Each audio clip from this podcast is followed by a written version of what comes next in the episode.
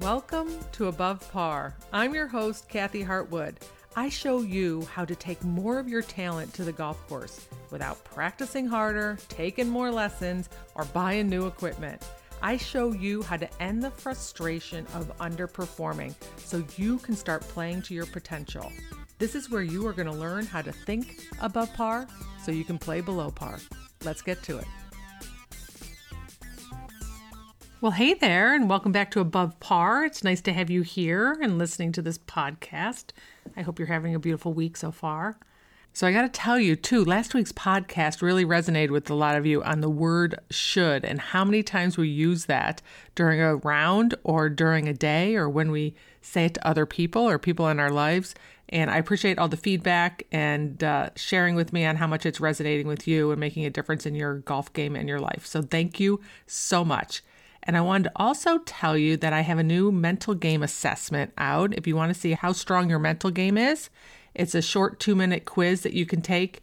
And regardless of your score, you get a quick start guide to master your mental game. And in the guide, I have six steps that you can start using to build your mental muscle, along with a list of words besides should, other words that we say to ourselves before we hit a shot, or we might say to ourselves after a shot or a round that really do not serve us or benefit us. So I made a list in there of those and also alternative caddy phrases, I call them, words that you can decide to say on purpose instead to replace those words. I have a list of those in there as well. So if you are interested in that, taking the assessment and getting the guide, you can head to kathyhartwood.com forward slash quiz. All right, so today I want to talk to you about a very common way that we limit our growth on the golf course and in life. It's the labels that we place on ourselves, the names that we call ourselves. These are beliefs that we have about who we are and how we show up. They can seem so innocent and so believable, but they hold us back. They can give us an out or an excuse when we don't live up to our potential or when we play small. We will often argue for these limitations. We want to be right and prove to ourselves and to others that this is indeed a fact. And I want to give you some examples and put this into context for a few things on and off the golf course. Of course, I'll use myself as an example and share some labels I have about me and my golf game. So it's pretty much a running joke in my family on how horrible I am with names, like really bad. I even tell people when I meet them that I'll probably mess up their name like three times before I get it right. and I usually give myself a passing grade if I'm close. Like if I get most of the letters right or it rhymes or it just makes sense. and of course, that's my opinion. My kids are like, Mom, really? That's ridiculous. They're like, All right, close enough. I had a neighbor once, his name was Cy, and I could not get that right. So I always called him Sid.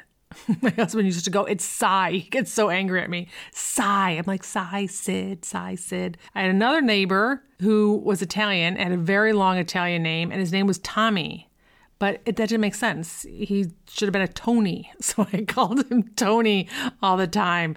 Oh my gosh. My friend who lived right in between us would laugh at me all the time because I never got their names right. And then I just lost so much confidence that I was saying it correctly anyway. And the last few years, last several years actually, I participated in this golf event. It's called the Gurus of Golf. It's in Memphis and it raises money for the Le Bonheur Children's Hospital.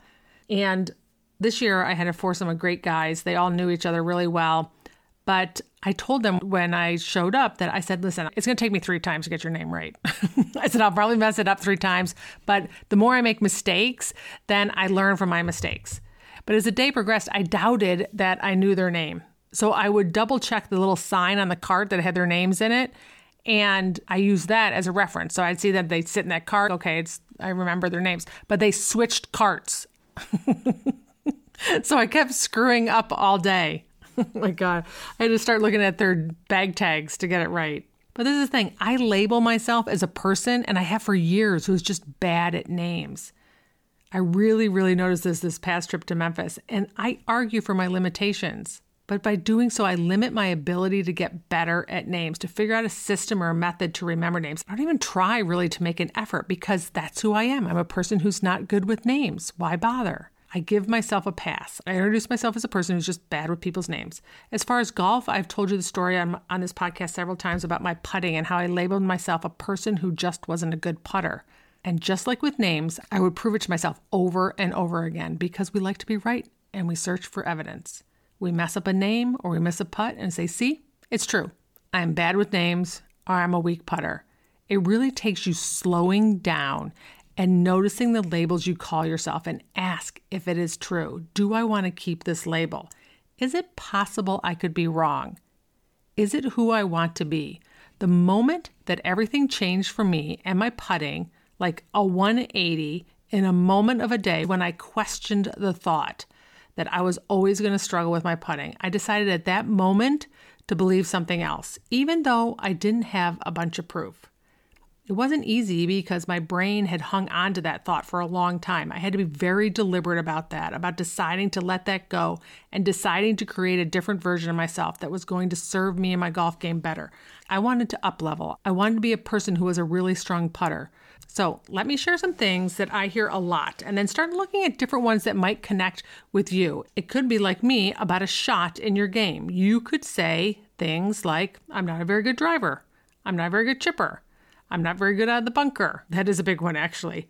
The bunker. So many people tell themselves that they suck out of the bunker.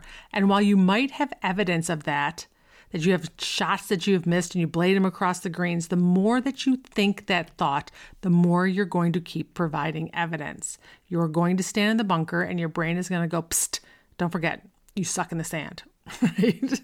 you are for sure not going to make your best swing. It's kind of like how I introduced myself to the foursome in Memphis, telling them ahead of time that I was bad at names. It's like we give out our bios. Like, I'm Kathy, I grew up in Buffalo, I have three daughters, I'll forget your name in about 30 seconds, and I'm also not a very good putter. right? Some of those are facts, and you know, you just can't change those things. And some of those are limitations that we place on ourselves. You might also label yourself as a certain type of player. I'm a person who doesn't get off to a good start or doesn't finish well, has blow up holes, loses momentum, gets tired all the time. Even telling yourself that you're a person who just gets tired makes you tired, for sure. Start telling yourself the story that you're a person who has enough energy to get through 18 holes, not a problem, and watch that start showing up for yourself. Maybe you label yourself someone who doesn't play well in competition or with strangers, or slow play, or in the rain, or under pressure. You might say that you're a person who doesn't like when people watch them play golf. That's just who I am. Now, that might be true, but that doesn't help you. Is that an area for you to have some growth? Because that means that every time someone comes out and watches you play golf, or just happens watch you hit a golf shot, then you're going to struggle. Doesn't mean you have to like it, but can you start telling yourself a different story? For instance, I'm a person who does not like slow play. I would much rather play in three hours with nobody on the golf course. but I can adapt to slow play. We can also say things about our personality on the golf course. I've had people say to me that I'm just analytical, I'm type A, I'm just chatty, I'm just overly competitive. I'm a perfectionist. There's nothing I can do about it. I promise you, I'm a perfectionist, and it did not help my golf game. But I put it in the closet when I realized how detrimental it was to my game. I made a decision. I know it will pop up every once in a while, but it was not serving me to call myself a perfectionist. Sometimes we label ourselves those things like it's a sentence, like that we're kind of stuck that way and we can't help it. I just care what other people think. That's who I am. That's fine. You can care what other people think, but is it helping you on the golf course? Is it showing up where it's limiting your ability to take your talent on the course? That's something to look at. Do you want to keep labeling yourself a person that you can't stop caring what other people think, or do you want to decide to show up as your true, authentic self? I'm just a negative talker. I'm just hard on myself. That's who I am. That's why I do all the things I do on the golf course. This is a great example of how we use it as an excuse to give ourselves a pass along with I'm just anxious. I'm just a person who gets nervous. That's why I struggle. That can be true, but you have more power over that than you think. And when you label yourself that way, you give away all your power. Could you also learn how to manage your nervousness? Can you be curious on why you're getting nervous in the first place? Are there opportunities for you to grow and change and think something different to manage your anxiety so that it's not controlling you as much out on the golf course and probably off the golf course too? How about I'm just a person who's late? Sorry, showed up late again. You know me, that person who runs late all the time. Right? That person who never warms up. I've had people tell me that, yeah, I just show up to the golf course late. I don't have time to warm up. I can't change it. And that's why I don't get off to a good start. Now, some of these may resonate with you and some of them may not, but I want you to take an opportunity to look at the story that you tell yourself. How would you introduce yourself on the first tee? Look at all those thoughts that are, I am a person who thoughts. Ask yourself, Are they true? Could you prove them in a court of law and would everyone agree with you? Even if you have evidence like my putting, does it serve you to keep thinking it? Is there something that you could think differently that would help you play better or change the way that you show up? Because I promise you, for the most part, unless it has to do with where you live or how many kids you have or any other part of your bio, chances are there's something in there that can shift. Be curious. Where do you want to up level? I have made a commitment to quit calling myself a person who is bad with names.